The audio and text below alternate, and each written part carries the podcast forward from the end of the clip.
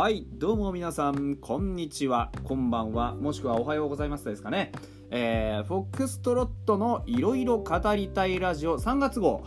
はね、あ別に月間ってわけでもないんですけど今のところ月1ペースでね、えー、このラジオについては、えー、アップロードできればいいなというふうに思っておりますのでね、えー、そんな感じでですね、あの、アップロードを、え、させていただくために今レコーディングをしております。フォックストロットの野球語りたいラジオの、あのー、外伝ということでね野球以外に語りたいことをねいろいろ毎回話していくわけですよこのラジオは。で最初はね、まあ、僕の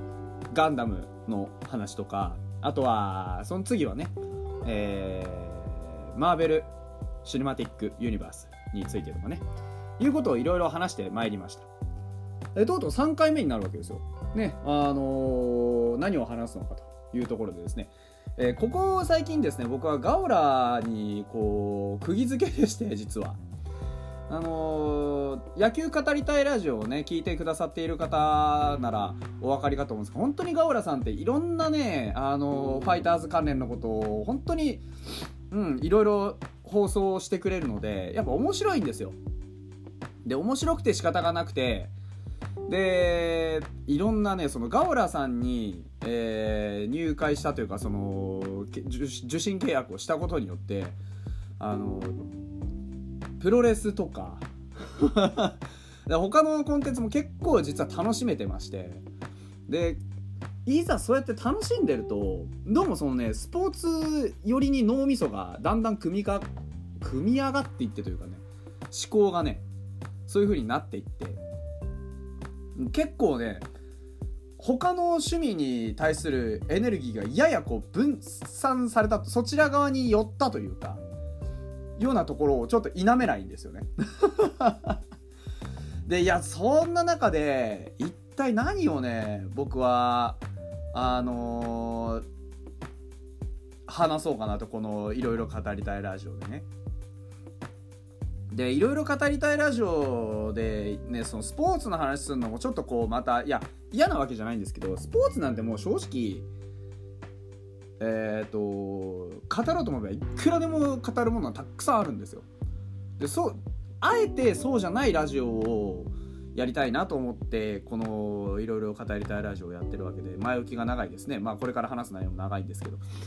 ですから何かないかと思って探しながらね僕はあのー、アプリでね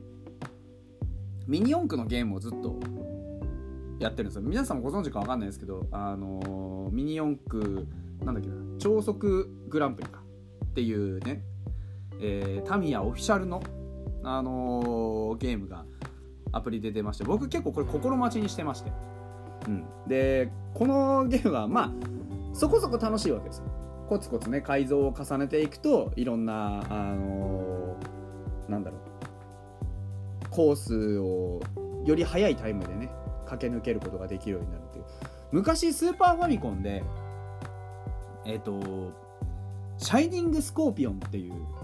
ゲームがあったのを皆さんご存知でしょうかね。あのー、僕ら世代だったら「いややったやったあれな!」っていうのが出てくるんですけど。ああれによく似たゲームと言っても差し支えないかなというふうに思います。あんな感じのやつですね。でもう察しのいい皆さんお気づきかお気づきかと思いますけどあのミニ四駆の話じゃなくてゲームの話をしようと思ってます。はい。今回はまあアプリも含めて僕がいろいろやってきたテレビゲームの話をねちょっとしていきたいなというふうに思います。で本当はねゲーム単体例えばスーパーロボット対戦とか例えばそのポケットモンスターとかねあのー例えば、えー、G ジェネレーションとかそういうなんかいろんな単体で話そうと思ったんですけどそれはそれでまたあのこのエピソードにぶら下げる形で、えー、別の機会にねコツコツ話させていただこうかなと思って今はもうまずとりあえずそのゲームの紹介をしたいなと思って僕がやってきたゲームのいろんな紹介をしたいと、うん、いうようなことをね、えー、考えてますのでまあ、あのー、時間大体小1時間ぐらい話せればなというふうに思いますので、あの、お付き合いいただけたらなというふうに思います。というわけで、フォックストロットのいろいろ語りたいラジオ。今回は僕のやってきたテレビゲームについての話をしていきたいなというふうに思いますよろしくお願いします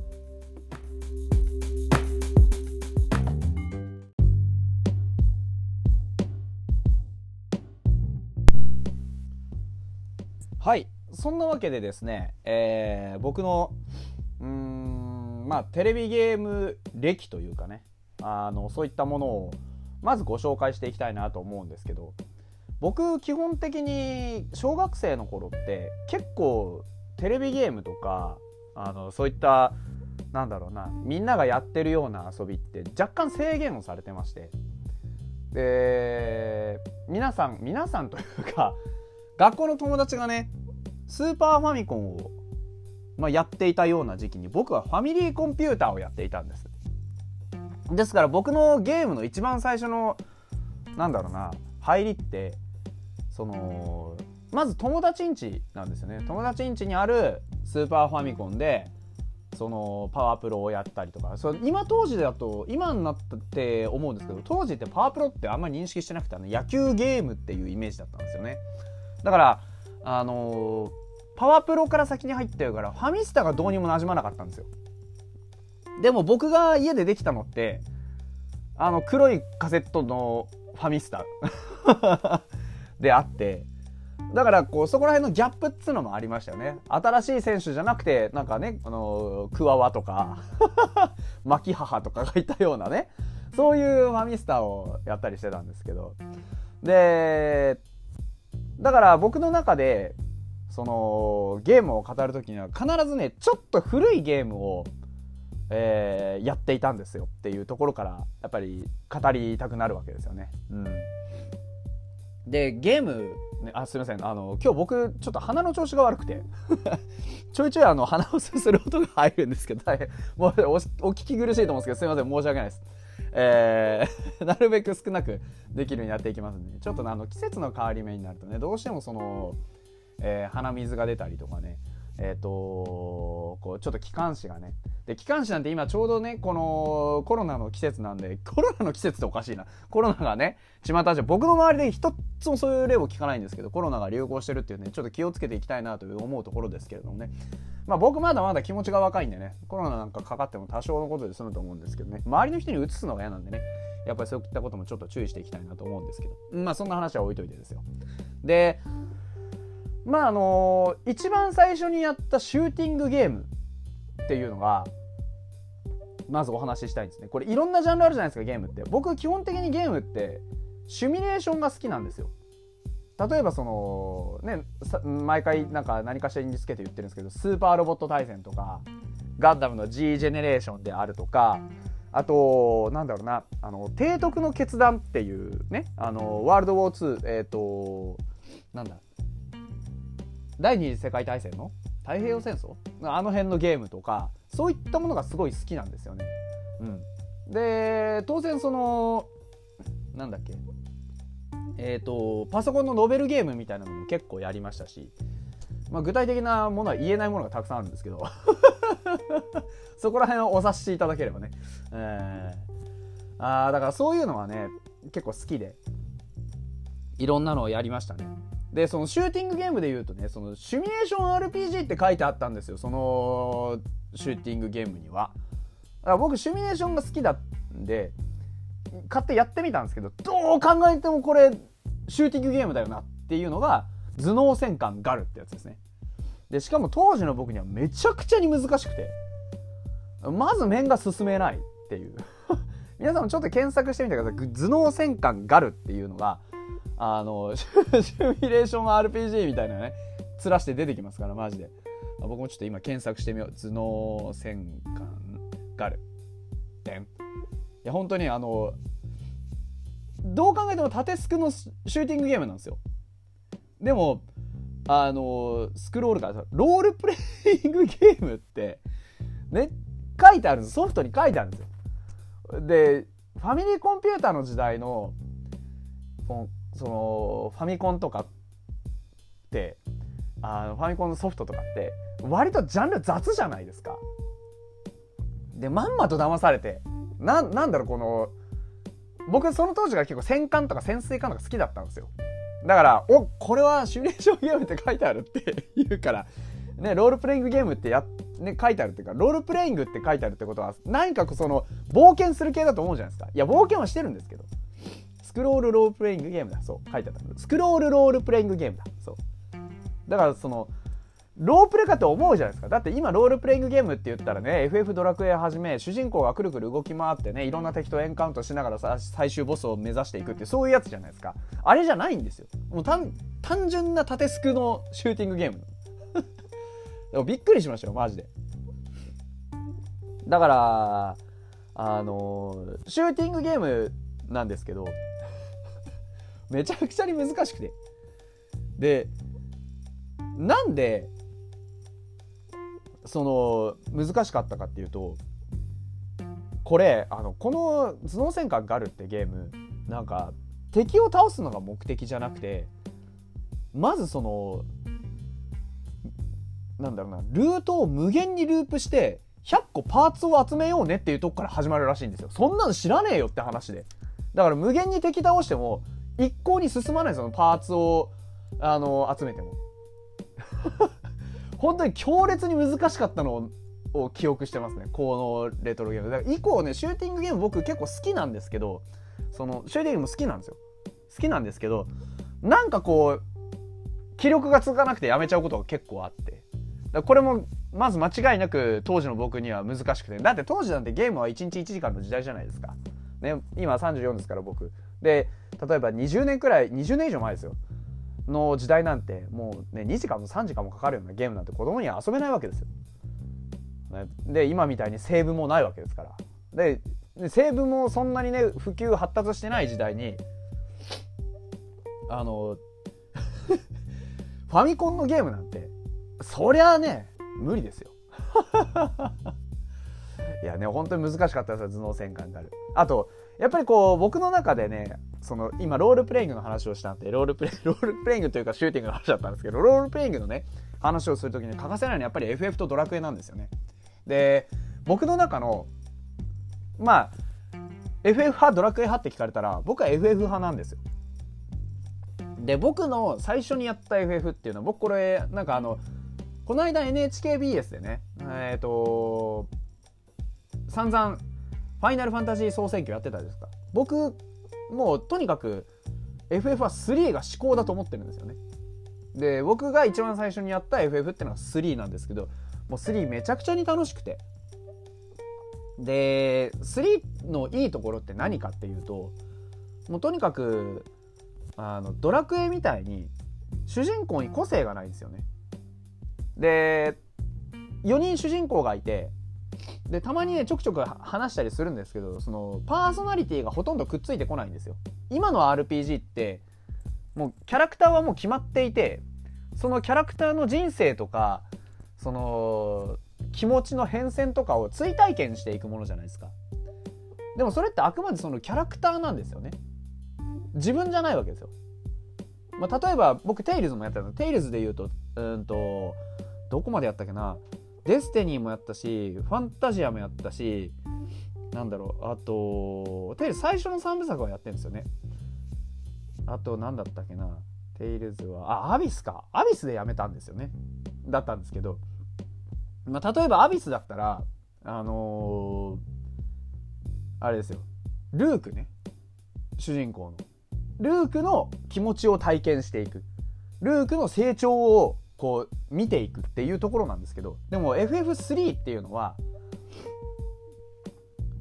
FF で最後にパーソナリティ一番最後じゃないですかパーソナリティのない FF は。まあ1と3しかないと思うんですけど ドラクエはね結構パーソナリティがあのー、ないまんま続いてきてますけど FF はもう早くから2の時点でパーソナリティを設定してね例えばえっ、ー、と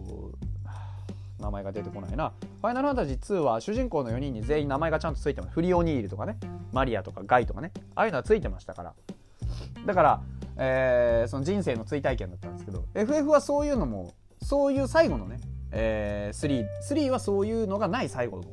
FF だったので僕は結構その自分を投影してね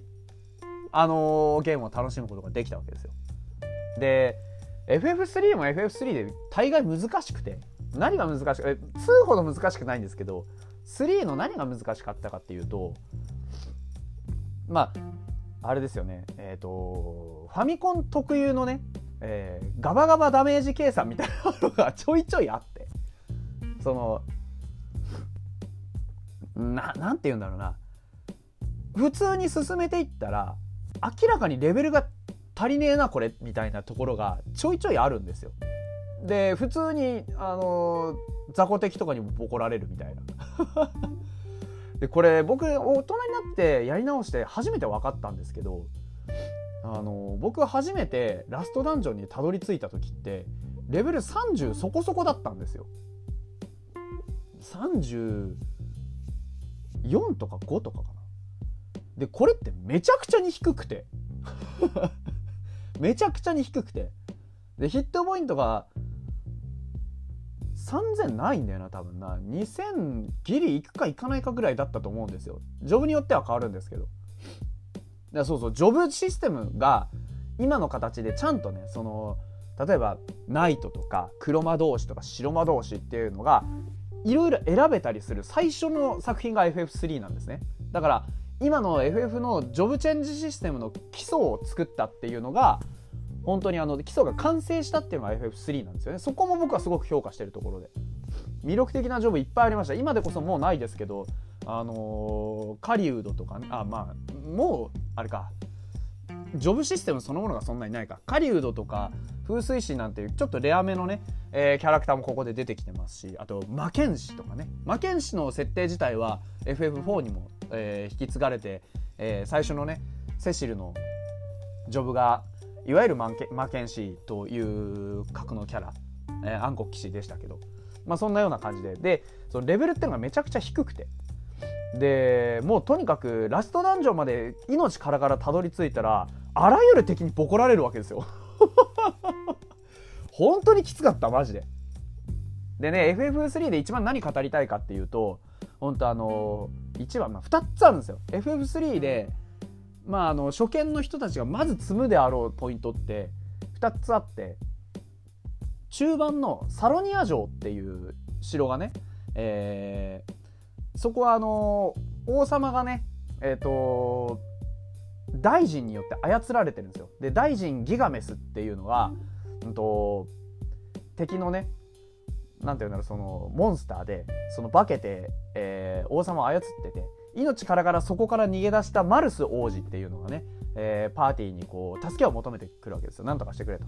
で一緒にこう城下町を歩き回ってねその装備を整えたりしてで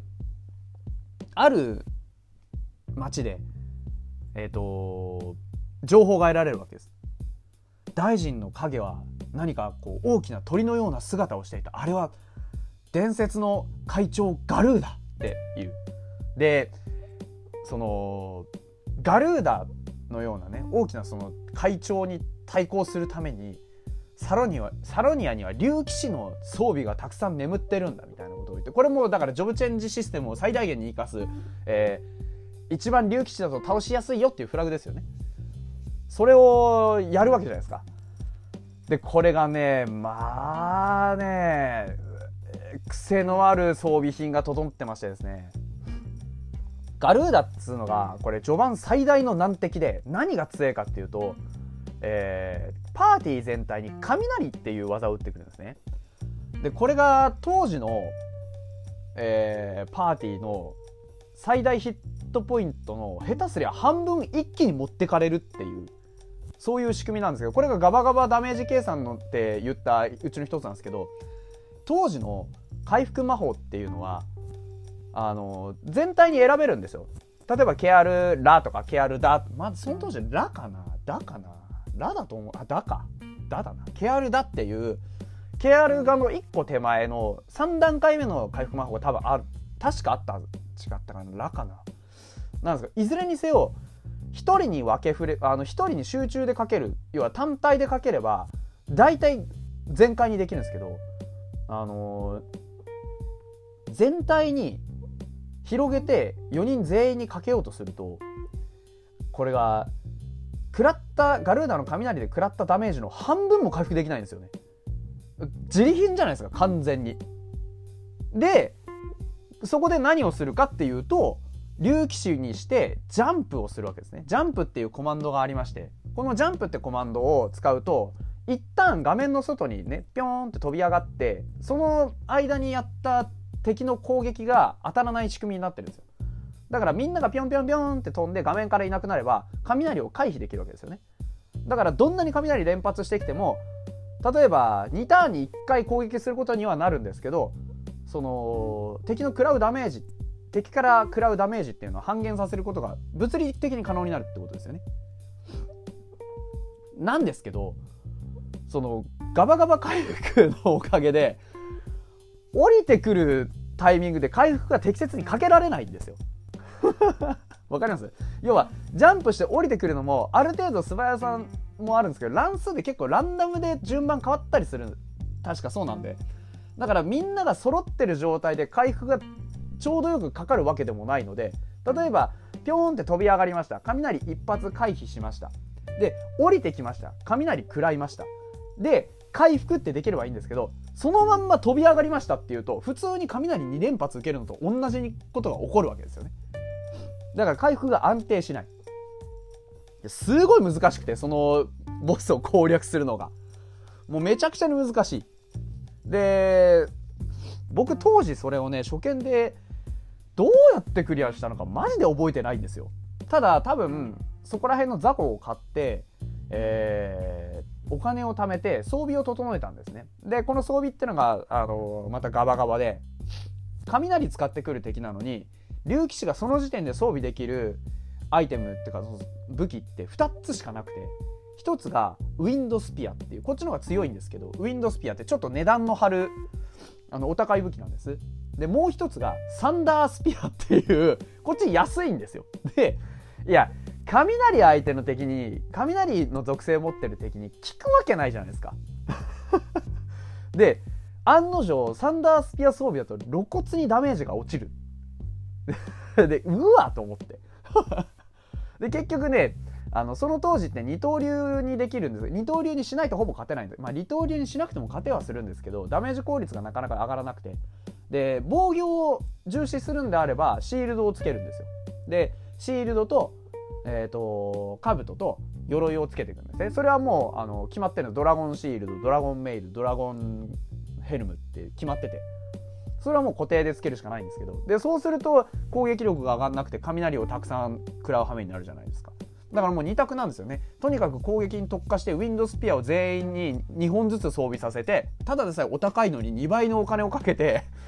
装備を整えてであのー、全員ジャンプで決死の特攻をするかとにかく防御を固めてで、あのー、ありったけの攻撃を叩き込むかっていうこの持久戦を狙うかの2つに1つしか手が手立てがなくて僕多分ねウィンドスピアをなんとか全員に装備させてただただひたすらジャンプを繰り返すだけでなんとか打ち勝ったんだと思うんですけど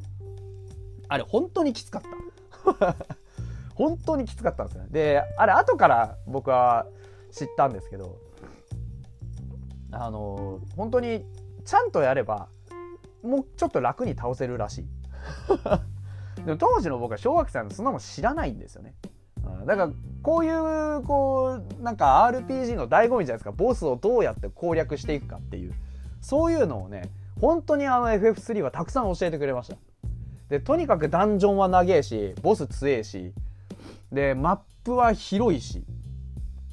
最初にね主人公がえー、冒険するマップって超ちっちゃくてなんだここと思ってたら飛空艇手に入れてそのマップから出てもっとどでかい世界のマップに行くんですよ。要はあの FF5 でいうとこの第二世界じゃないですけどそんな風に世界がグバッと広がるんですね。そんなことがあるわけでいや本当にすげえなと思って。であの8ビットなのに音楽がめちゃくちゃ綺麗で本当あのー、皆さん聞いてみてください今多分ねえー、サブスク解禁してるんですよ。FF の。この間のね FF それこそ総選挙の時にちょっと検索したんですけど少なくとも Apple Music の方では月額料金払ってたら間違いなくあの聞けますんで FF3 ファイナルファンタジー3とかでね、えー、検索してみてください。本当にあのサウンドトラックの音めっちゃいいんでバトルの音楽もそうですけど、えーフィールドの音楽ねとかあとこうなんだろうな男女の音楽とかもかっこよくて。うん。本当に普通にチップチューンミュージックとしても、うんうんとおすすめなんでね、えー聞いてもらいたいなというふうに思いますね。うん。ちょっと一旦一旦ちょっと休憩しますか。鼻水も出てきたんでね。はい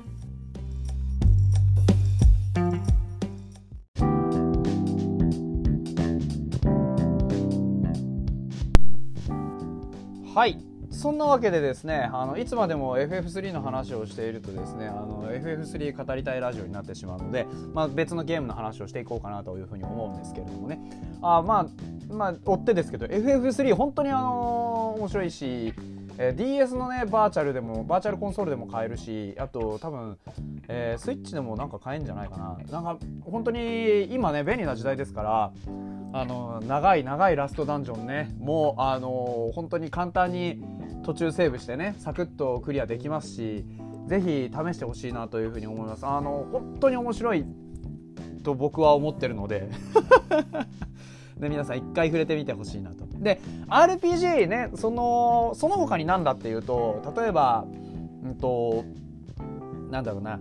ドラクエ？ドラクエはね僕結構後になってからなんですよね。あの例えば高校の時とかって実はあのファイナルファンタジーがガバガバ出てた時でこれ何がすごいかってあの FF7 はプレステが多分中学校の時だな中学校の時ですねでまあ高校とかの時も10とかねなんでだからあの辺の時代って本当にえっ、と678910って本当立て続けに毎年新作が出てたぐらいのイメージだったんであれは本当黄金期でしたよね。だ FF だけ語ろうと思えば FF 語りたいラジオができると思うので FF 語りたいラジオはこれまた次の更新にね、えー 当てたいなと思います。リクエストが多ければ月内にもう一回喋れるかもしれない。この勢いを持って持ってすれば。はい。でじゃああのドラクエって何やったのって言われるとその大学の時とかに、まあ、結局大学生で時間余すじゃないですか。余した時間を使ってねそういうレトロゲーとかをもうめちゃくちゃやってた時期があって。で大学生の時にはネトゲもやってたんですけどレッドストーンってね。あれもやってたんですけどレッドストーンはね途中でちょっとあのモチベーションが続かなくてやめちゃったんですよ。でその他で言うと例えばそのドラクエはね、えー、1、2、3、4だけやってないんですよね実は。4最初のねライアンのショーでやめたのとかな。んかなんかわかんないけど多分やってないんですよね。で5やって6やってで7はやってないな。8もやってない。9をやったんだったかな。DS で出てたの何でしたっけね。あれ9でしたっけね、うん、ぐらいまではやりましたね。うん。で4がなんかうまくはまんなくてね。それぐらいしかやってないです。でも9はすごくやりましたよ。あの地図集めたりねえー武器揃えたりっていうのを結構やりました今でも多分データは残ってると思うんですけど、ね、一番面白かったのはやっぱ3かなというふうに思いますねそこもね。ドラクエ3は名作ですよね。エンディングがやっぱり最高に良かったなっていう。あのもう行った先がロトの世界ってのはうわーなるほど。これワンあーはーってなる。あれまだやってない人がねもし存在したら申し訳ないんですけど本当に名作なんでねあれをやってみてほしいなと思いますね。うん。ただ一番印象に残ってるのはやっぱりロンダルキアですよね。本当マジで強えんだよなあいつらっていう。ギガンテスにボコられるとかそのねあの四方八方からザラキが飛んでくるとかそういう理不尽な目にあのファミコンならではですよね。あのバランスでよくクリアできると思ったなっていう。できるんですけど本当にきつかったなと思いますね。あとねドラクエの1はあれ僕地味にすっごい名作だと思っていてこれ何がそのすっごい名作かっていうとあの本当に一人じゃないですか。最初から最後まで。で冒険なんですよ。本当誰も助けてくれなくてたった一人で竜王をぶっ倒しに行くっていうその今誰もやらないんですよ。あの形。実は。必ずどっかに仲間がいて必ず誰かが助けてくれる RPG ばっかりなんですけどあれは本当だからドラクエ1っていうのは全く誰の助けも借りないで魔王を一人倒しに行く史上最強の勇者の物語だと思ってるのであれだからドラクエ1ってすごく今でもすごい作品だと思いますよ。だから戦術の幅ってそんなに広くないし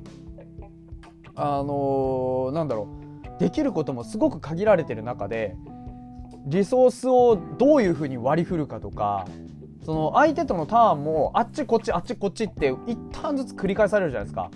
あれもすごく斬新ですしだから今でこそ僕はそういう RPG あってもいいんじゃないかと思うんですよ。ほんとたった一人で誰の仲間もなく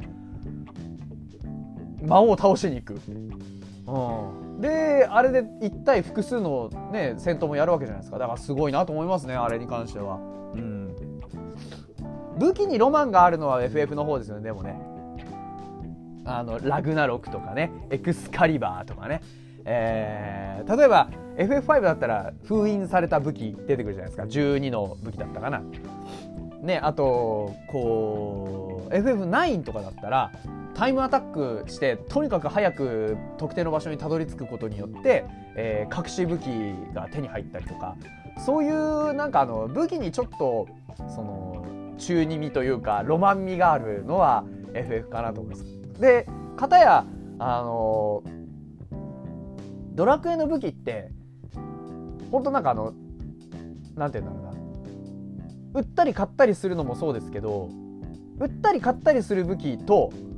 その道端に 道端というかモンスターとかから獲得したり宝箱から手に入れたりする武器のそのレアリティの差が明確に能力でついてるのがいいですよね。うん、メタルキングなんかそうじゃないですか。メタルキングの盾とかなんて本当にあのすげえ苦労して入手するけどそのただ買うのと違ってめちゃくちゃに強いっていうだからああいうなんかあのー、本当お宝ハントじゃないですけどそういう楽しみがあるのもまたあのドラクエの一つの楽しみだしそういうふうにあのメタルキングのなんとかの盾みたいな感じでそのなんだろうあの古き良き RPG のあの体裁をいまだに取り続けている。でそのなんとかの盾なんとかの剣っていうやり方がなんかドラクエ味っていうかそのドラクエのものとして確立されてる感があってそれはそれで結構好きなんですよね。同じそのなんだろうな。最初の例えば剣とかでもドラクエだと銅の剣なんですよね。でもおそらく FF はロングソードなんですよ。ここの違いは結構面白いなと思うんですよね。なんか銅の剣っていうと本当にあのー、なんだろうなこうドラクエ なんか何度も言いますけどドラクエ味があって。でもこうロングソードって言われるとちょっとかっこつけて FF 味があるんですよね。なんかそこら辺のこう武器一つとっても色の違いが好きだなと思います。で RPG で言うと例えばその「聖剣伝説」みたいなアクション型の RPG もやりましたね。僕は聖剣は2がやっぱり至高だと思いましたね。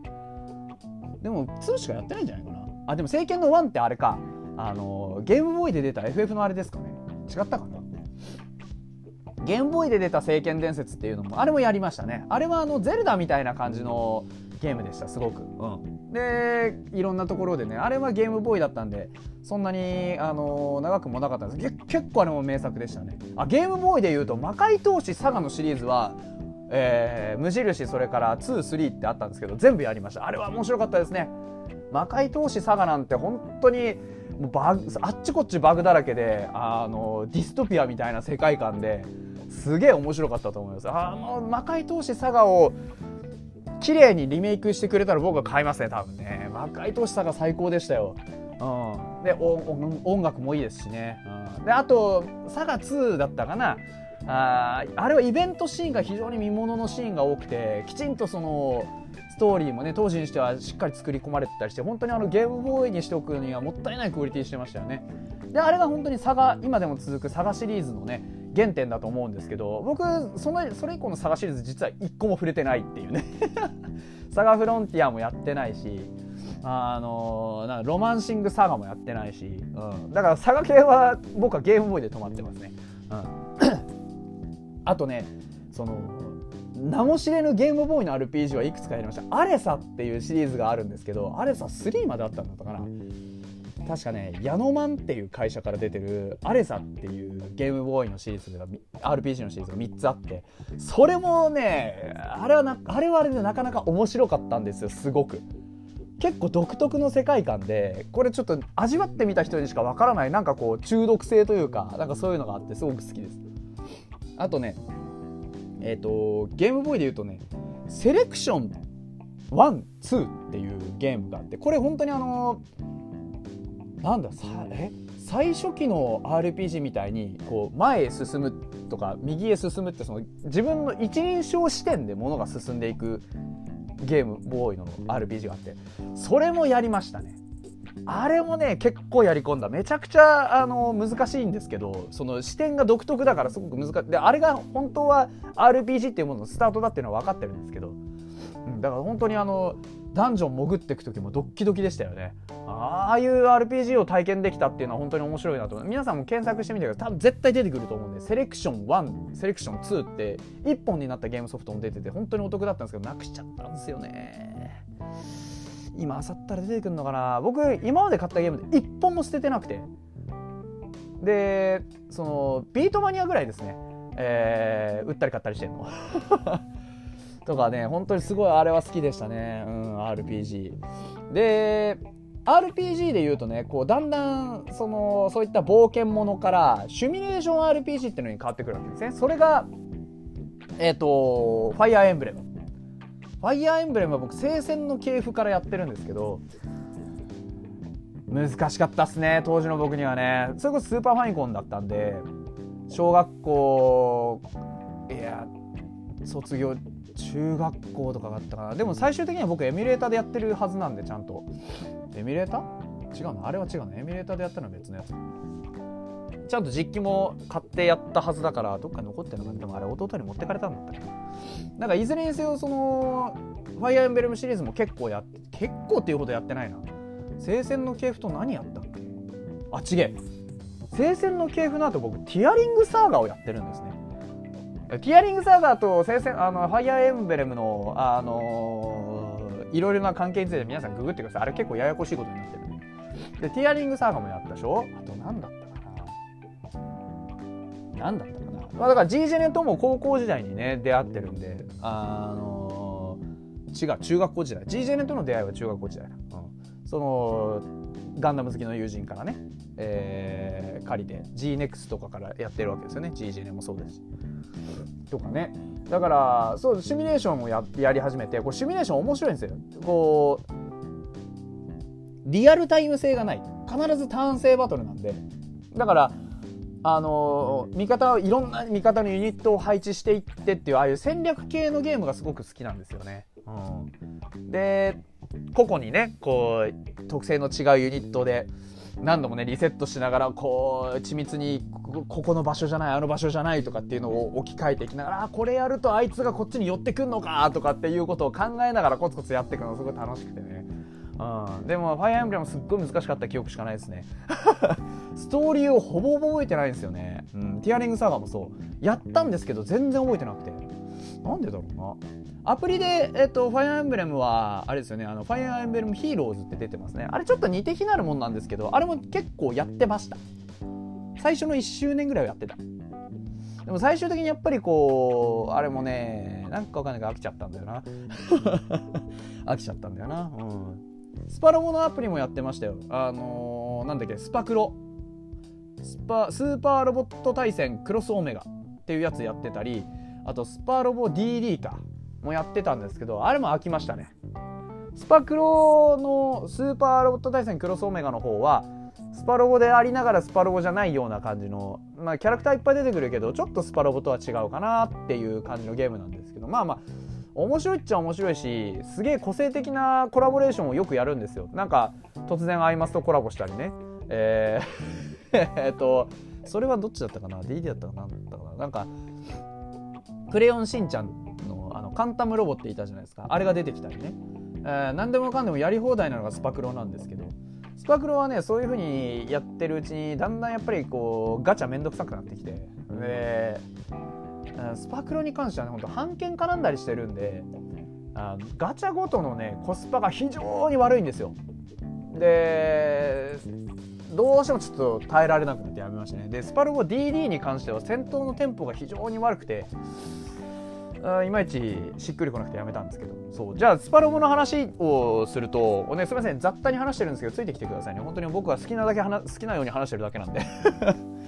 スパロボはですね僕は今まで出たもので言うと任天堂ハードのもの以外は全部やってない。任天堂ハードっていうかそのえー、っとなんだっけ。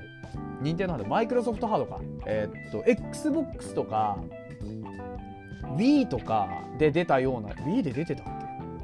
け？ようなやつ以外は全部やってるはずなんですよね確か。スパロボはですね最初に触ったのはなんだろうアルファかな。多分アルファだと思うんですよ。でちょっと振り返るとするとスーパーロボット対戦って名の付くシリーズの一番最初の作品っていうのはあのー、スーパーロボット対戦ってほんとそのまんまなんですけど。でスーパーロボット対戦っていうのは実はあの何、ー、て言うんだろうな。ええー？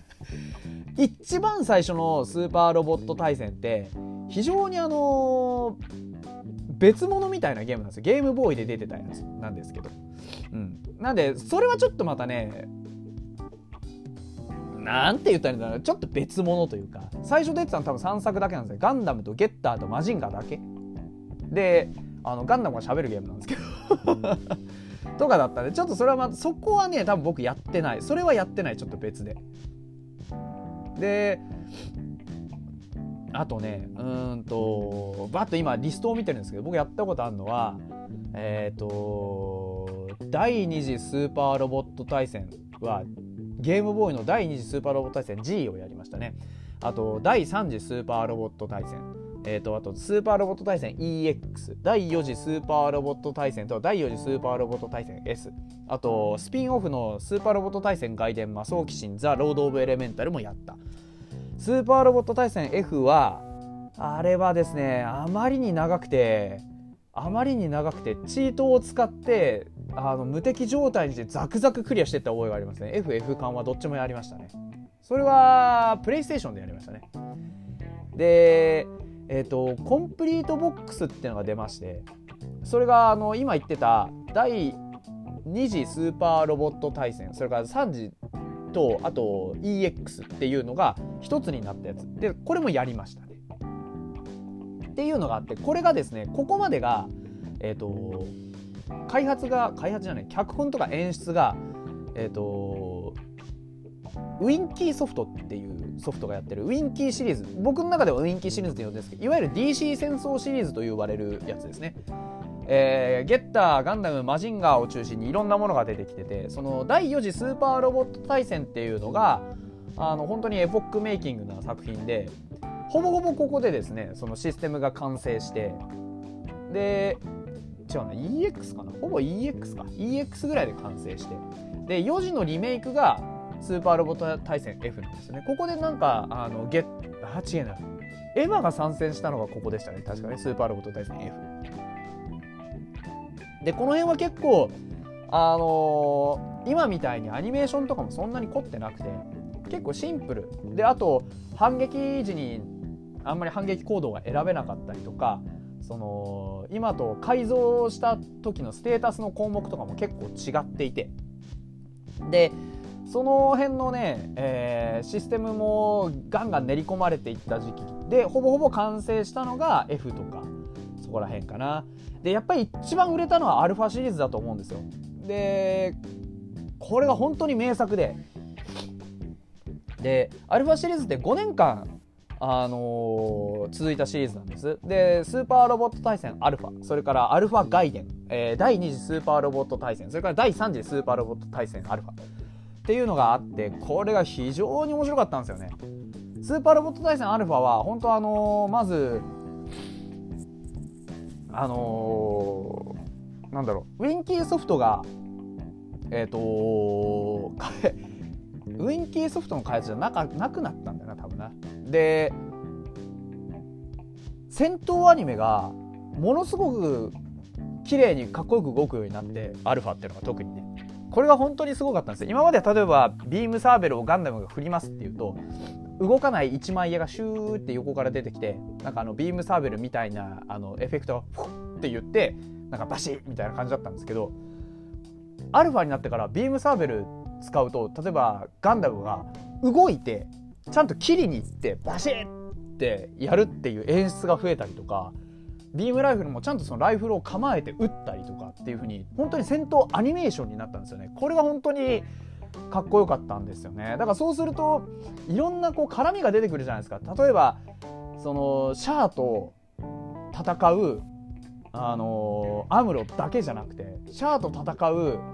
こう例えばねマジンガー Z カブト個人特別なセリフがあるとかそういうクロスオーバーの絡みが非常に色濃く出始めてキャラゲーとして本当にあのスーパーロボット対戦を成り立たせてたというかそういう感じの、うんあのシリーズでしたね。今でもこのアルファの売り上げって多分どのシリーズも抜けてないんじゃないかな。アルファ多分70万本ぐらい売れてるはずなんで80だったかな70だったかな。100は売れてないんだよな。そんぐらい売れてるはずなんで。そこよりは売れてないはずなんですよ。今どんな新しいシーズン。だからそれぐらいやっぱりアルファって面白かったんですよね。でそのアルファ外伝で、えー、ガンダム X とかターン A とかが参戦して本当にそれももうねガンダム X もめっちゃ強かったしあとザブングルが出たのもあれアルファ外伝ですね確かね。あと何だったかな。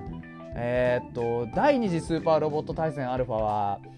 もうあのね辻谷さんっていう声優の方がね亡くなってしまったんでもうアニメ化できないんじゃないかって僕が勝手に思っているクロスボーンガンダムがね声付きで出たあの初めての作品でしたね。非常にかっこよかった、えー、あと何だったっけなアルファの時にはジャイアントロボ出てましたね。でニルファにに ニルファ2次第2次スーパーロボット対戦アルファをニルファ3次スーパーロボット対戦アルファをサルファって言うんですけどニルファになると突然あのー、ジャイアントロボの影の形もいなくなるんですよね。なんでかはわからないんですけどなんかちょっとそのいろいろあったらしくてシナリオからいなくなるんですよ突然。まあそれもなんでなのかよくわかんないんですけど。ニルファはあれでしたねあのブレンパワードがいましたね。ブレンパワードもなかなかあのー、かっこよかったな、うん。ガオガイガーが出たのもニルファだ。そう。ガオガイガーもめちゃくちゃかっこよかったんですよね。めっちゃ強かったし、うん、サルファなんかもそうでしたね。でサルファになってえーと、ニルファで一時的に抜けてたガンバスターが帰ってきて。でガンバスターもめっちゃ好きなんですよね。本当にかっこよくて、えー、ガンバスターはですね皆さんあの本当あのトップを狙えっていう、えー OVA 作品からがガイナックスあのエヴァのガイナックスですよ。ガイナックスからあの出てるんでぜひレンタルで、あのー、借りてほしい。ちょっとその古めのロなんだろうスポコンロボットアニメみたいなやつが好きだったらトップを狙いは抜群にはまりますから絶対に。これ面白いんで絶対見てください。本当に。でトップを狙え2っていうのがあってこれがね結構いろんなところで物議を醸したんですよ。なんこれがなんでトップの続編なんだって言うんですけどあのキャラデザとかも全然違うし何これみたいな人いっぱいいるんですけどとにかく見てください文句言わずに。あれ確実にトップの続編なんで。12見てなお1が好きになったし2見ていやこれマジかと思ってこんな風につなげてくんのかと思って本当に感動したし。いやトップを狙えはね激推しですよ。おっちょトップを狙え語れるラジオみたいになってるの。あれなんですけど。本当に。もう20分も語ってるこれで。いやだから本当にねスーパーロボット対戦はそういうあのー、何がすごいかってこうやってもともと全然知らないアニメとかもうロボットアニメ特にそうですけど全然知らなくてもまずやって逆にそっちに入り込めるんですよ。だから変な話スーパーロボット対戦アルファで銀河旋風ブライガーっていうあのアニメがね、えー、参戦したんですけどあれって本当にあの、当時スーパーロボット対戦アルファをやるような世代の人は絶対に知らないはずなんですよ。それぐらい古い作品70年代の作品なんで。で僕はこれきっかけでブライガーってなんだろうと思ってみ全部見ましたもん。あの特に今になってまた見返したんですよね。あのアマプラで配信されてて。でアマプラもまたずっとちゃんと全話やってくれるもんだから。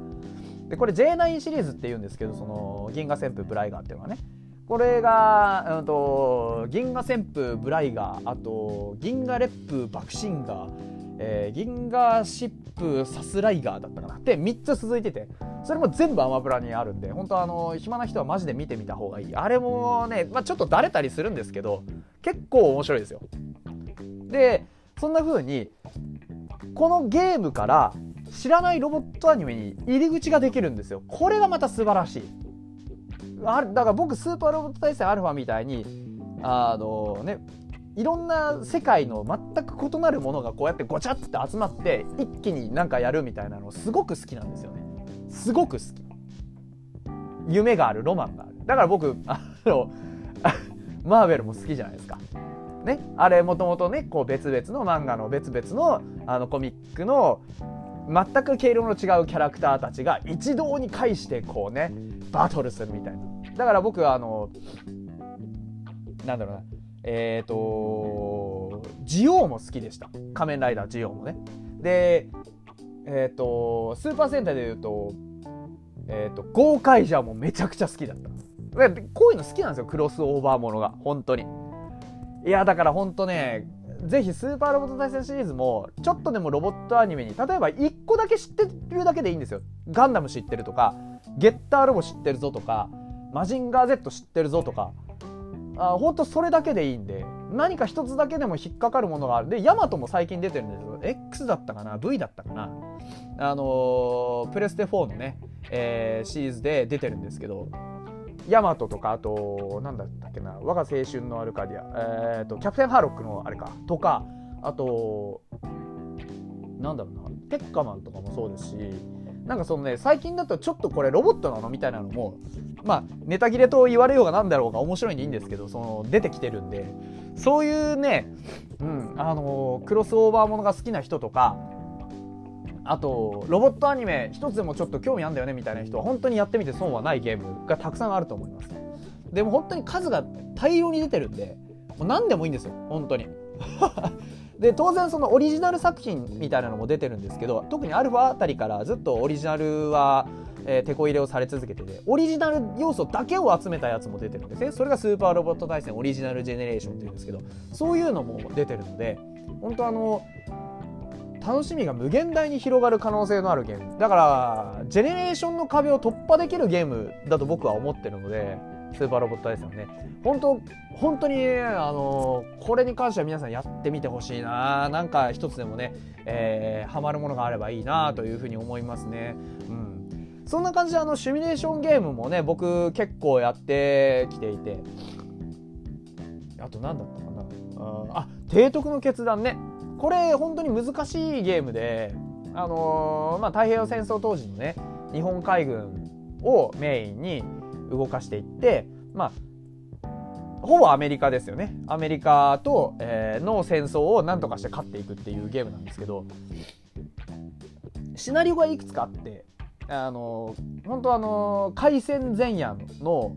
えー、要は真珠湾攻撃ですよね。パールハーバーからやるシナリオもあればもう終戦直前の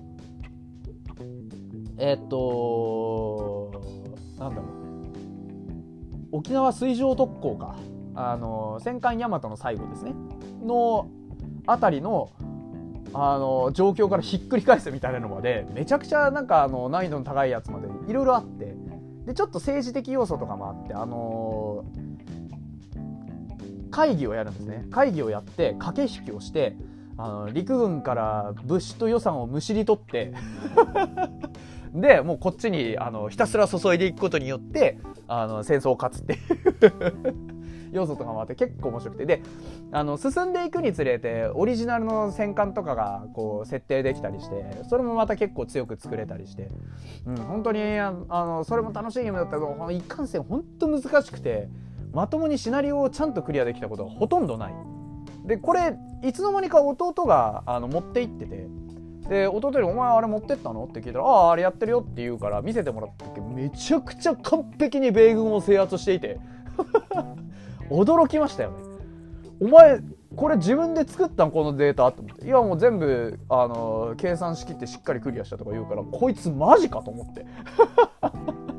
あのそれを見て以降はこいつにはこういう才能があるんだなと思って僕は一目あの弟に置くようになりました。ね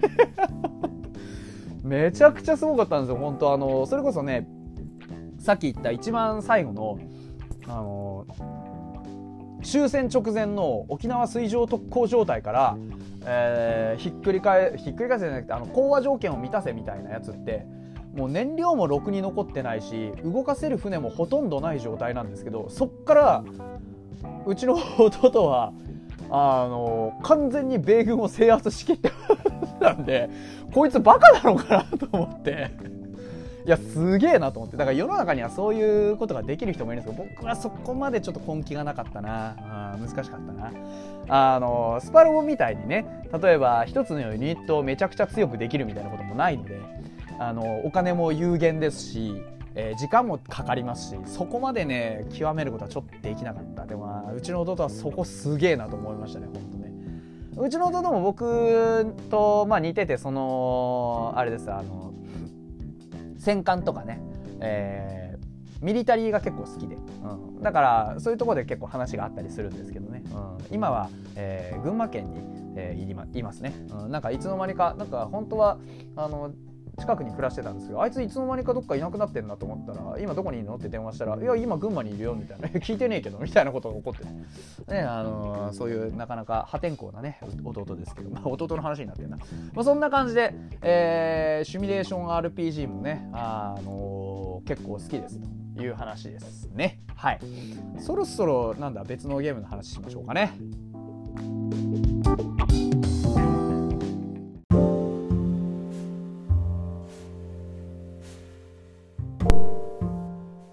さあさあ皆さん、えー、実はですねもうすでにほぼ1時間55分ぐらい喋っております。まだね喋ってないことがあるんですよ。えこんだけベラベラベラベラ喋っててまだ喋り足りないのお前みたいな感じですけどまだ喋ってないことがあるんですよね。あのー、それはノベルゲーの話です。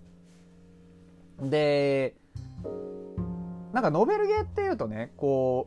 うかまいたちの夜みたいな。僕かまいたちの夜はやってないんですよあのホラーゲー苦手で。と言いながらねバイオハザードはやってたんですよ。バイオハザードはね1も2もえー、34やったな。あとなんだ？あのー、バイオハザードね毎回新作が出るために昔一緒に今でもね年に1回か2回ぐらいね会う、あのー、関西に住んでる友達がいるんですけどその友達がですね えっと毎回ね新作が出るたびに一夜漬けで攻略しようと言ってですねあの一本買ってきてうちでやるっていうのが恒例になったんですけどちょっと関西に行ってしまってからなかなかできてないんでねもしよかったらやりたいなみたいな感じはあるんですけどまあなんかそんな感じでやってたんでどこまでやったの？最新作までやってんじゃないかな多分。5とかやってないのかな？うんどうだったでもなんかその辺はやってるんですよね結構。でも、あれですね、昔のゾンビが出てた頃のが一番面白いですね、やっぱりね。あのー、もう、あ、なんだろうな、こう、スリルを味わうゲームというよりかは、アクション性の高いゲームの方にちょっとシフトしちゃって、うん、個人的にはちょっと不満かなっていう感じはしますね、バイオハザードはね。で、なんかあの、怖いゲームで言うと、あれだ、ゼロとかもやってますね。ああれも怖かったっすね。あれは映写機のシステムが怖いですよね。敵を攻撃するのに自分のあの視界を塞がなきゃいけないっていうのは非常に恐ろしかったですね。もうマジゼロショット超怖え ゼロもやったな。これはですね僕にねあのガンダム勧めてくれた友人がねこれも面白いからやってみろっつって勧めてきてあいつ何なんだろうな。あいつ本当ジャンルがわけわかんねえんだよな毎回な。でもそれも面白かった記憶があります。ねあのー、まあ、ノーベルゲーの話だ。ノーベルゲーで言うとね、あのー、僕がですね、大学に通ってた時に、えっ、と、バイト先のね、僕トイザラスでバイトしてたんですけど、で、バイト先でですね、あの一緒になった先輩か。先輩が、僕は師匠と呼んでるんですけど 師匠がですね、まあ、ガンダムもそうですしあのととんでもない、えーアニメオタクですごいあのもう部屋に遊びに何回か行ったことがあるんですけどもう部屋中あらゆるコミックスで溢れててみたいな人でほんとすごい人なんですけど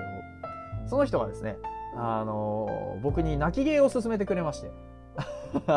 あの結構な鍵っ子でいらっしゃ鍵っ子なのかな？鍵っ子ってだけじゃないと思うけどな。じゃないと思うんだよな。なんかあのいろいろある中でね僕に勧めてくれたのはそれがリトルバスターズか。アニメ化もされてましたね、うん、リトルバスターズ。PC 版もそうですし僕リトルバスターズ勧められてリトルバスターズにハマって何やったかな。PC 版もやったしえっ、とあれだ。あのなんだっけ。うんとプレステ 2? かなんかでも出てたような気がするな。なんかでも何かで出たやつもやってなんかそのいろいろねリトバス系のゲームをたくさん遊びましたね。うん。でいやああいう泣けるゲームっていうのも結構僕の中では大事で。そのね特にリトバスに関してはね声優が豪華だったもんで。リトバスに関してだけじゃないんですけどね。あのキーの中でも僕リトバスしかやってないので。うん。ただちょうどね僕らの世代なんですよね。そのキーはちょリトバスはちょっと新しいかもしれないんですけどクラナドとかね。あのあの辺のは結構あのなんだろう。ちょうど世代僕らが盛り上がった世代のど真ん中にいたはずなんで。ああいうのは結構好きですね。なんだかんだでね。あのキーのゲームってねどうしてもそのまああれですよ。いわゆるエッチなゲームがまあパソコンだとね、うん、まあエッチなゲームになるんですけど。でもあのキーのゲーム基本的にエッチいらないシーン多いんで。邪魔なんですよね。エッチなシーンいらないっていう説が非常に濃厚なんですけどどうしても、その PC ゲームになるとああいうの需要があるらしくてですね。なんかよくわかんないけどああいうのがよくくっついてるんですよ。だから全年齢版でアニメで出た時本当に嬉しくてずっと僕はアニメになってほしいアニメになってほしいってずっと言ってたんですけどいざアニメになった時めちゃくちゃテンション上がりましたようわやったアニメかなっつってうん、リトルバスターズは良かったですね。僕は工藤推しなんですけど、でも工藤も好きだけど、あれですね。あのー、なんだろうな。かなたもいいんだよな。でも、来ヶ谷の姉子もいいんだよな。だから、なんか、一人一人のね、あのキャラクターの存在感が本当に良くて、まあ、好きですね、本当に、リトルバスターズは。でも一番好きなのはマサトなんですけど、ね、世界は筋肉に包まれるべきなんでね。これはやったことある人じゃないとあれ。あの緑川光さんとかねあの、神奈信俊さん。今神奈さんだけど当時は林さんじゃないかな。わかんないけど。とかね。あとなんだろう。えー、っとあれだ。アイマスのね律子さんの中の人。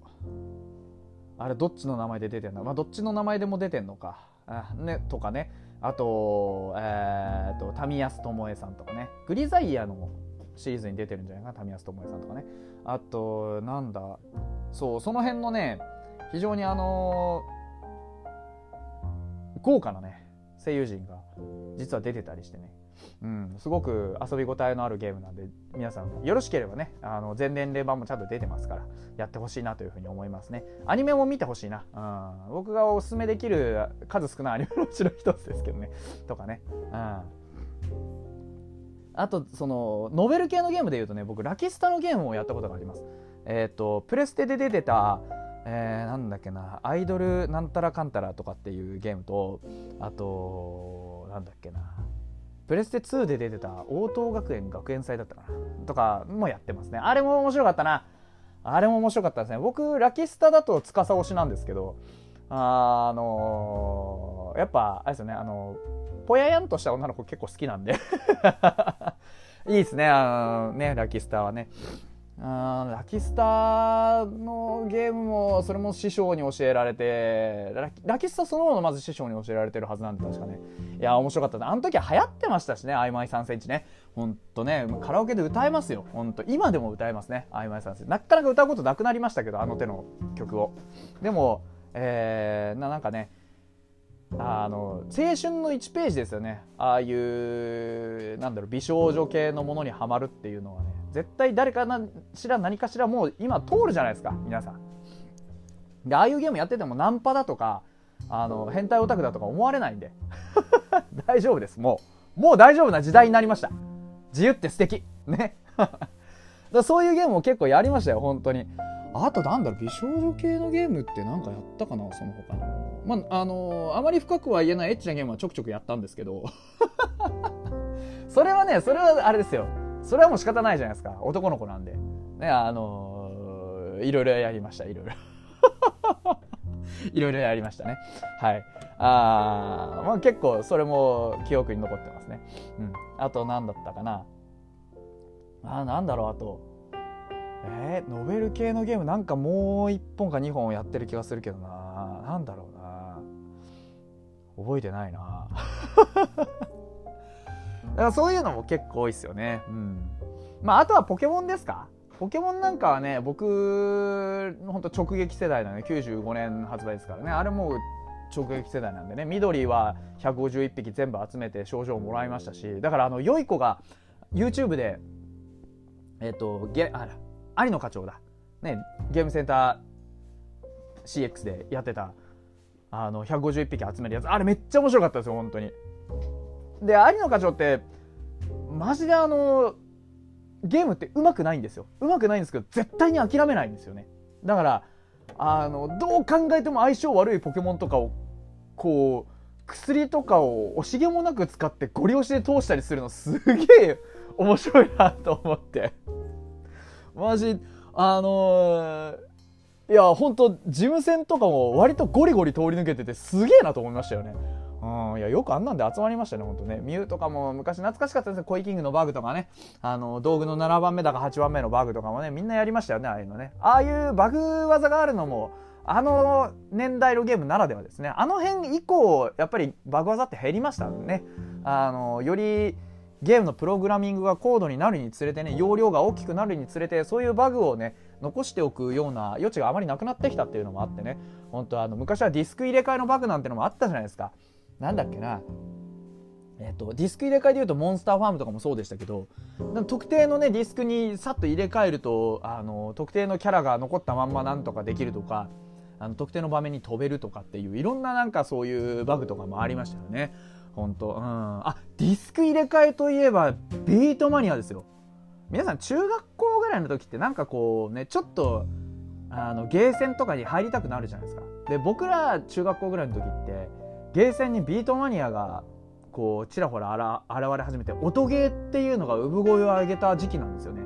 あのポップミュージックもそうですしドラムマニアもそうですし、えー、ダンスダンスレボリューションもそうですしあとなんだろうなそうギターフリークスなんてのもありましたよね。ああいう系統のやっぱ走りになった今でこそ音ゲーなんてそこから中にね洗濯機もそうですけどめっちゃ溢れてますけどああいうのの本当元祖の元祖のオリジンがやっぱビートマニアじゃないですか語源ですよいわゆる。やりましたね。あれに関しても月の少ない小遣いを全部注ぎ込んだぐらいやりました。全然うまくならなかったんですけど、本当に通いましたね。近くのね、あのー、学校の近くのちっこい、本当にちっこい源泉があって、そこにね、あの、ダンスダンスとドラムマニアとビーマニと、あと、なんか格ゲー、当時はマブカプかな？とか、あと、あれですね、あの、エッチな脱水マージャンとかね、とかがちょろちょろ置いてあってすごいやってたんですよね。本当に。もう今もうなくなっちゃった建物ごとなくなっちゃったんですけどそういうのは本当にたくさんやってました。ビートマニアはね本当にやり込んだな。何どれぐらいやり込んだかな。いやでも今でもね僕実機を持ってるんですよ。プレステ2もまだ現役で動きますしプレステ3あとなんだろうな。スーファミ64と実機を持っててあとゲームボーイカラーとあとワンダースワンカラーもワンダースワンカラーは FF のあれですね専用機になってますね。とかね。ああでもスパロボコンパクト2もあるな。とかいうのも持ってますけどビートマニアはあの家庭用にね移植された時に専用のコントローラーが出てでチャッチーコントローラーとなんかちょっとそれっぽく似せたねあのちょっと重ためのコントローラーとあってで僕はその重ためのコントローラーすごい欲しかったんですけどそもそもプレステをうまく買ってもらえなかったっていう 話でしてみんながねプレステで遊んでる時に僕は大体スーファミで遊んでたスーパーメトロイドとかやってたんですね。とかやってたんですよ。だからまあなんかそういう感じだったんでプレステなんて本当に中学卒業して高校入ったぐらいじゃないかな買ったの。もとっくに出てたんですけどね。でその時は最初に買ったのはロックマン8メタルヒーローズでしたね、うん、で B マニアは本当大学生とかになってからようやく全部集められるようになってえーと、ビートマニアでしょ？でビートマニアのはあの普通のオリジナルのディスクには一緒に3のサードアペンドのサードミックスがついてきててあとゴッタミックスとフォースフィフス。そこまではみんな鉄板で持ったんじゃないかな。それ以降がねなかなか実は本数も少なくてあんまり出回ってないんですよね。6とかあとファイナルとかなんだっけ UK コアミックスみたいなのもありましたよね。あの辺もだったな。ドラムマニアはね最初のやつやってて結構あの侍すごい好きだったな。うん。なんかそういうのもやってあと何だったかな。いやドラムマニアも結構好きでした。あれもやったな。あっちの方がねリズムがすごくあの叩きやすくてああっちの方がなドラムマニアの方が馴染んでましたね。うん本当に。あとあでもビートマニア今でも引っ張り出してやりたくなるんですねたまにね。ニコニコ動画でビートマニアの5件のね、えー、メドレーみたいなのを作っている人がいてすっげえセンスある何だったかなね題名。えー、っと「今夜もビーマニナイト」だったかなっていうメドレーが上がってるんですけどあれめちゃちゃいいんであれもちょっと聞いてほしいな皆さんにはね。とか本当ビートマニアあのビートマニアをやった経験って僕楽器はできないんですよ 大学の時に生きってギター買ったんですけどあの指つってからやめちゃって いまだにコードが分かんねえんですけどあのビートマニアをやったりああやってその楽器弾けないけどクラブミュージックだったりそのそれ以外のいろんな音楽に触れることができたのは今の音楽の趣味に間違いなく生きてるんですよね。僕やっぱテクノとかもすごい好きですしあのなんだろうな R&B とかああいう本当いろんなジャンルの音楽を僕はあそこで吸収したんですよねあの吸収がなかったら今こういう豊かな音楽生活って多分遅れてないのでだからこそライジングさんとかみたいなねあのでっかいフェスも絶対行くって言いますしなんかそういうところに僕は源流を感じてるんですよね。だから結構僕の人生の中でゲームがねあのー、その先につながったりそのなんだろう今を生きるためのいろんな栄養になってるって本当に思いますよね。うん、すごくあのゲームの豊富な時代に生まれてよかったなって僕は思ってますね。うん、いやでも B マリは本当皆さんあのリズム感ない人とかでも全然できるんでやってほしいんですね逆に。ああいうゲームって手足と脳みそと視覚と聴覚とって連動するんですよ。だからあのなんだろう感性が高まると僕は思うんですよね。すごくだから、うん、あのリトミックみたいなもんですよ子供がやる音楽遊びみたいなもんで。でだからあの7件になって2デラになってからねあのビートマニア2デラックスっていう今主流のビートマニアは鍵盤が7つにはなってるんですけどあれからがねもうあの音楽を楽しむゲームというよりかは鍵盤を正確に叩いていくゲームになっちゃっているのでそれはそれで正当進化なんですけど僕の感性とちょっと合わなくなっちゃってね7件はやってないんですよね。うん、でポップももともとその押すボタンが多すぎて ダメでしたしね。うん、でもなあの7件からやってたら逆に5件ができたかもしれないな。7件になって増えちゃったからダメなんだと思うんですけど僕の感性ちょっと合わなくなっちゃってね。音楽とかもちょっとこうなんだろう。あのテンポが BPM が速くてえっ、ー、と鍵盤がたくさんあるようなねものがちょっと増えちゃって僕の中ではちょっとあんま音楽を楽しむ感じなくでなくなっちゃったんですけど。いやでも本当にうん。ビートマニアはね5件が僕の中でやっぱり思考ですね。ゴッタミックスめっちゃ良かったですよ本当に。うん。一番好きな曲は何って言われたら多分ミラクルムーンかえー、あとなんだろうな。でもやっぱりテクノあのゲノムスクリーム。とかかなゲノムはね、未だにクリアできないんですよね、僕はね。これクリアできないって言うと、下手くそやんけってなるんですけど、下手くそなんですよ。下手くそなんですけど、やっぱ好きなんですよね。ゲノムは未だにクリアできないなスーパーハイウェイもクリアできないですね。あービルドアップとかも好きだな。あなんか、なんかそういう系統も好きですよね。うん。ダンスダンスも僕踊ってましたよ。だから今、なんかその同時押しとか長押しとかも増えちゃったんであれなんですけど、本当なんだダンスダンスレボリューションセカンドサードぐらいまでは普通にゲーセンで踊ってたんじゃないかな。あれもめっちゃ楽しかったですよね。本当あのボックスステップみたいなのできるようになった時本当に嬉しかったし。ダンスダンスは本当夏場なんか汗かいてやるもんですからねあれはね、うん、あれは家庭用でやるもんじゃないですわ。家庭用でやるとねどうしても苦情が来るんでねドタバタやってるとね。そんな感じであの本当にいろんなね、うん、あのゲームをやりましたよ。僕は。だから何ですかね。うん、音ゲーの話もしたしシミュレーションの話もした RPG の話もしたでしょ。アクションゲームあでも格ゲーは僕ほとんどやってなくて実は格ゲー一番得意なのは何って言われたら鉄拳なんですよね。でも鉄拳っておおよそ適当にボタンを押しててもなんとかなるじゃないですか。誰だっけサマーソルトキック出すの？誰だったかな？すげえサマーソルトキック。あリーか。リーだっけ？ローだっけ？ローか。マーシャルローだ。マーシャルローがすっごい好きで。あれあのー、あいつ連打と同時押しでほぼほぼあの技がで出せるんですごい好きだったんですよね。あのスト2をねほとんどやり込まなかったんで僕。その要はシミュレーションゲームとか RPG とかそういうね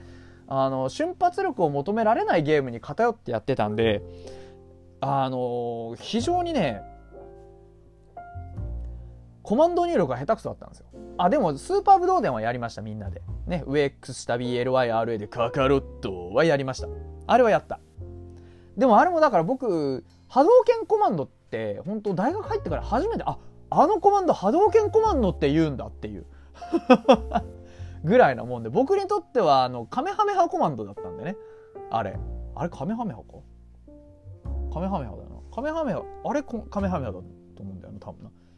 魔線香もそうだったような気がするなだからそういう覚え方をしてるぐらいでね本当にあのコマンド入力ってのは下手くそでねでしかも十字キーのコマンド入力ならともかくねあのレバーのコマンド入力がまあ下手くそなんですよねだから本当に格ゲーができない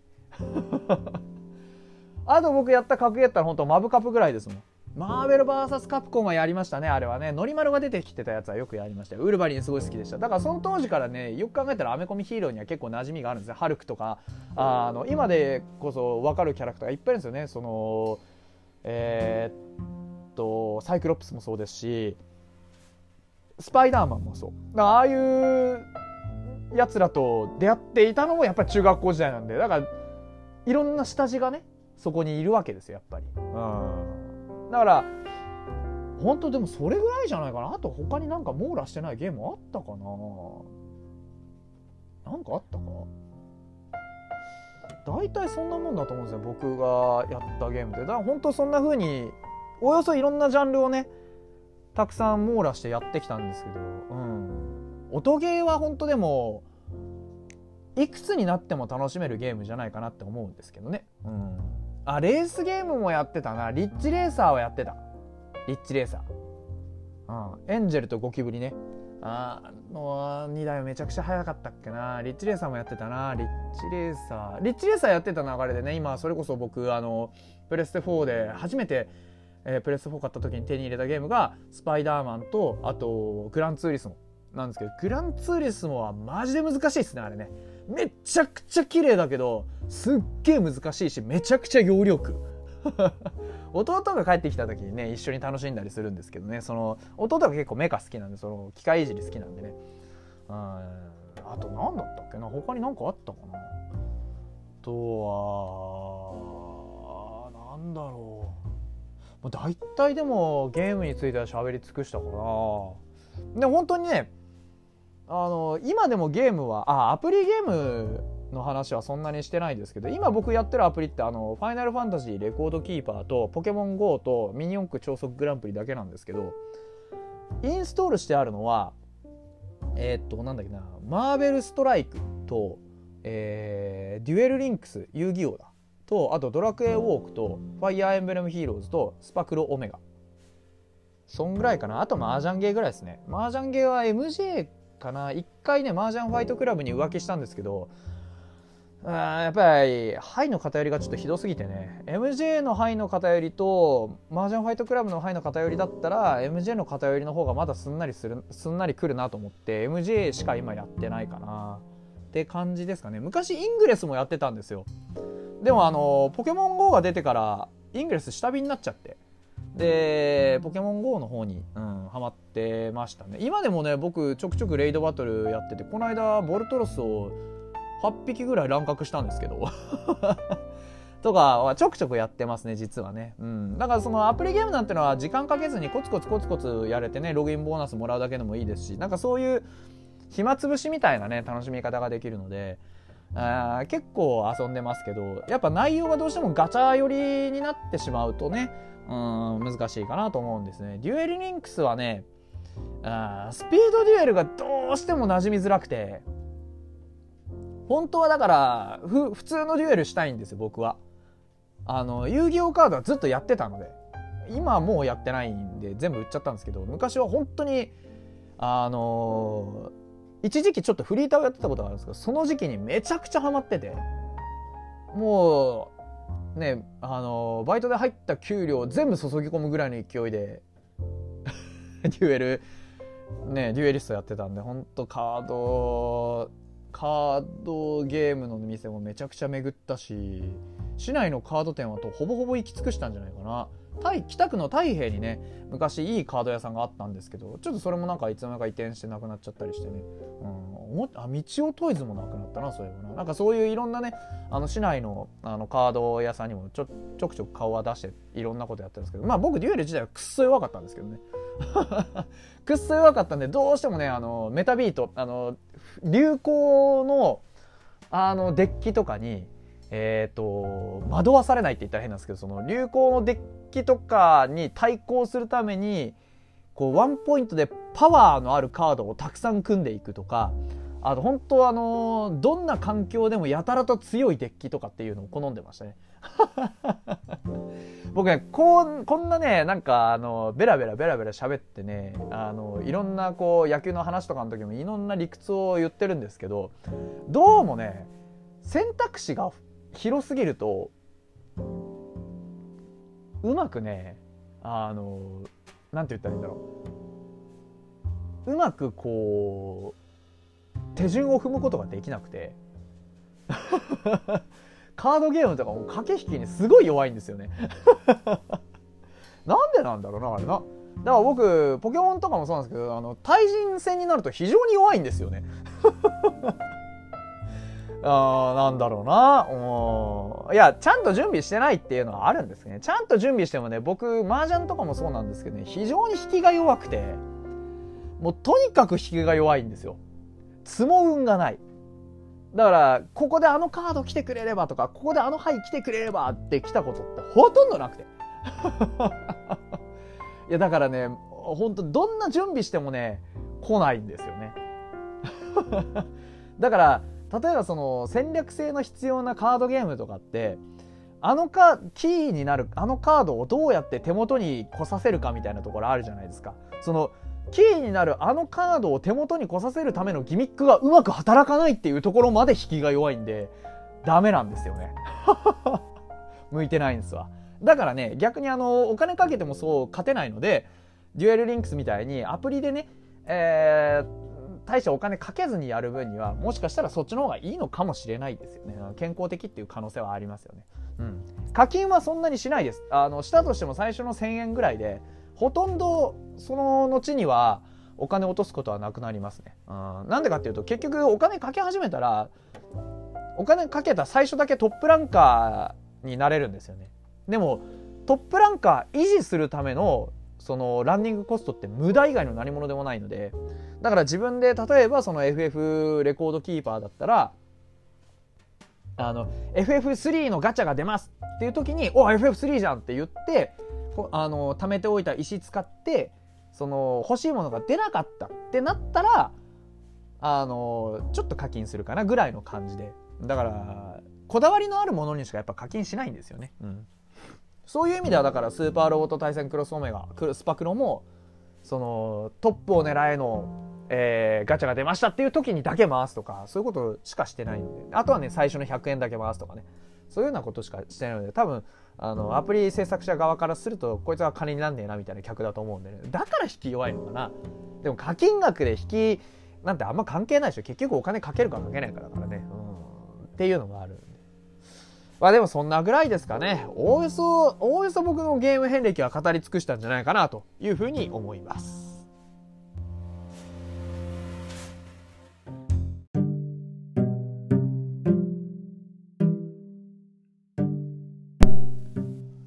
はい。そんなわけでですねもうすでに ね何が1時間だと。90分ぐらい喋ってるわけですよ。あの、なんだかんだねやっぱりこのいろいろ語りたいラジオでねあの一つテーマを決めて喋り出すとこういろんなあの、話題がね僕の頭の中にブワーっと湧いてきてで思いつくがままにね口を動かしているとまあ最終的にはこんな風にね大量の時間を費やすことになるわけです。あの、一応ね序章2章3章ということで、まあ、大体30分ぐらいになるように、あの、切らせてはいただいているんですけれどもね、えー、全てお付き合いいただいた方々本当にあのありがとうございました。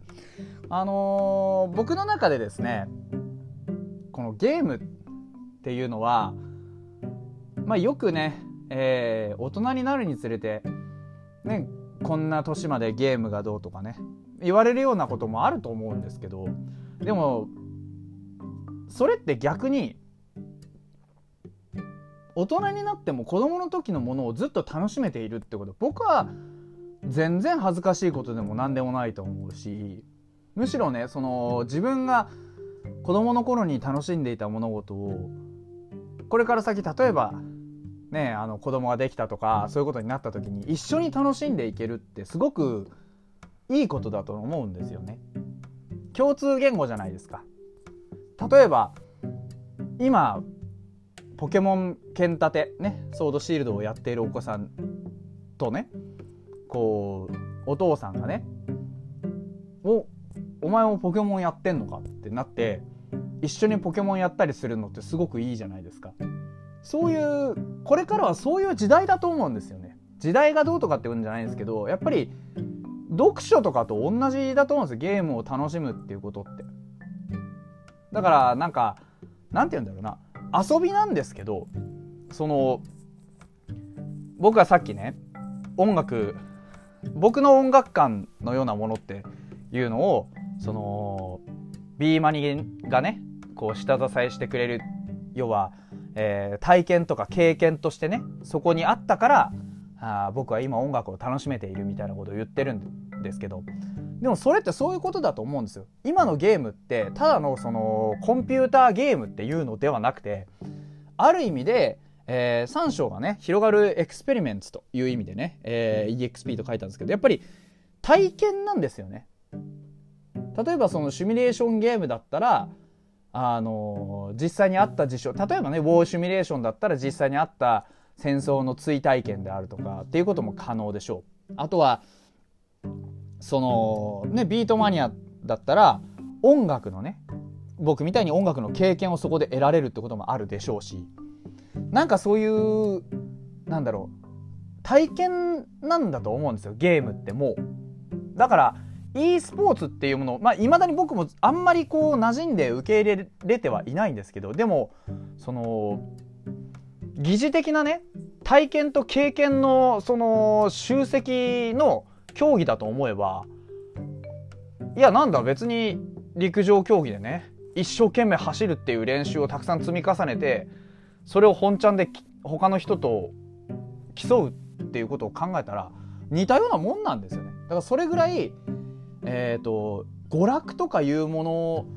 の範疇を超えて何かねその経験値として吸収できるようなものに僕はゲームってなりつつあると思うんです。一種の文化的側面もそうですし技術的側面もそうですし能力的な側面もそうですし。だからなんか特にねその例えばゲームが馴染まなくなってきたっていうんだったら自然と離れていくのは別にいいと思うんです。でもなんかこう恥ずかしくなってとかそういうような風に思う必要は全くなくて。いつだってやっぱ面白いことは面白いし楽しいことをね素直に楽しめる人でいたいなと僕は思うのでゲームこれからもねそのまあちょっと規模はだんだん確かに小さくなってはいるんですよ。社会人になるとちょっと忙しいっていうのがあるっていうのは否定できないんですけどね。でもこんな風にベラベラね90分も 喋る時間があるんですから僕は多分一生何かしらのゲームはやり続けるんだろうなと思いますし僕のおじいちゃんなんてもうあの亡くなってるんですけど僕のおじいちゃんなんて本当に80とかになってからおいなんかこう将棋ができるゲームはないかっつってスーパーファミコン買って将棋のゲームずっとやり込んでましたからね。だから本当にすごい人だったなって思いますよ今考えれば。僕にパソコンを初めて買ってくれたのもおじいちゃんでしたしね本当だからそういうふうに思い出と結びつくこともあるじゃないですか。まあゲームに限らないですけどこういうことは。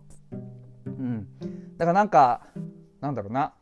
こう昔やったあれが懐かしくてまたあのゲーム引っ張り出してきたみたいなのって定期的に卒アル見たくなるのと同じだと思うんですよね。だからそれぐらい経験値と結びついているものが多いし特に僕らの世代なんていうのはそのいいゲームとたくさん出会ってきている世代なんでそういったものを例えばその名作をね語り継ぐようにねあの良いゲームをたくさんね後の世代にこう残していってあげられるようなねそういう世代でありたいなと僕は思ってるのでね、うん、だからなんかあの一生どうでしょうしますじゃないですけど一生ゲームとはねいいお付き合いを続けていけたらなというふうに思っているんですよ。うん、そんな感じでもしねこのあのゲームについての話お前やったことねえかもしんねえけどあのゲームについてちょっと聞きてえなっていうのがあればね FF でもドラクエでも B マリでもゼロでも、えー、バイオハザードでも何でもいいんですけどあのそれについてね短く語る短くなるかどうかわかんねえな例えば FF だったら FF5 について語ってくれとかでもいいんですけどなんかそういうのがリクエストもしねございましたらあのー、僕のね Twitter の質問箱でもいいですしダイレクトメールでもいいですしねあのー、そういうのにねえー、Gmail もね僕 Twitter で公開しているのでそういったところにねご連絡をいただければ、えー、そういった回を取ってですねまた僕のあの喋るネタが増えると いうことになると思いますのでね、えー、何か投げてくれるといいなというふうに思いますよ。はいそんなわけで、えー、フォックストロットのいろいろ語りたいラジオ。今回は、フォックストロットのテレビゲーム語りたいラジオということでですね、えー、90分近く、90分以上かな、えー、長々とお送りしてまいりました。大体月に1回こんなペースでね、あのー、長いおしゃべりを挟みつつ、毎回ラジオトークの方、あとはあの、ポッドキャストの方では、フォックストロットの野球語りたいラジオということですね、1回12分の、あの、短い番組をね、毎日更新しております。そちらの方にも、ね、野球好きの方なら何かあの思っていただけるんじゃないか、まあ、ファイターズファンなら特にね、何か思っていただけるんじゃないかなっていうネタを毎回あの投稿しておるつもりでおりますので、ね、あのなんかあのことについて聞きたいとかこのことについて聞きたいなんていうのも、えー、そちらの方でもお待ちしております。でね、えー、ちょくちょく最近、えー、もうまた、あのー、いろんなところにね、ゲストで出させていただいたりしてることもあるんですけれども、まあ、ラジオトーク、ポッドキャスト、その他もろもろ、何でも構いません。あの、僕と一緒に話をしたいななんていう人がいらっしゃったらね、あの、そちらの方のオファーもね、どんどんお待ちしておりますので、あの、僕の方からあんまりオファーを差し上げることって実はあまりなくて、あまりというか、ほぼなくて、あの、僕自身がですね、割と受け身な 体質であるのと同時にですね、結構僕の場合って収録がこうやって夜になりがちなので、例えばそのお休みの日とかにねこういうふうに、えー、例えば昼間こうやって喋りたいんだけどっていう時になかなかね予定が合わせられないっていうのもあって。で僕の方からお誘いするよりかは僕結構ニッチなねそのファイターズの ラジオなんてやってますからあのーそういうニッチな需要があればね、えーお手伝いしたいなというふうにも思っておりますね。まあ何でもいいんですよ。とにかくあの誰かとお話しするってことは全然嫌いじゃないので、あのそういったようなこともね、えーお待ちしておりますし、うん、とにかくあのリクエストなりね、えー感想なりそういったものがあるとねこういう配信をしている方々なら誰でもねテンションとモチベーションが上がるという仕組みになっておりますのでねもしよろしければそういったものを投げていただければなというふうに思います。はい。そろそろ喋りすぎですね。はい、えー本当に改めまして長々とお付き合いいただきましてありがとうございました。また次回をお楽しみにいただければと思います。お相手はフォックストロットでした。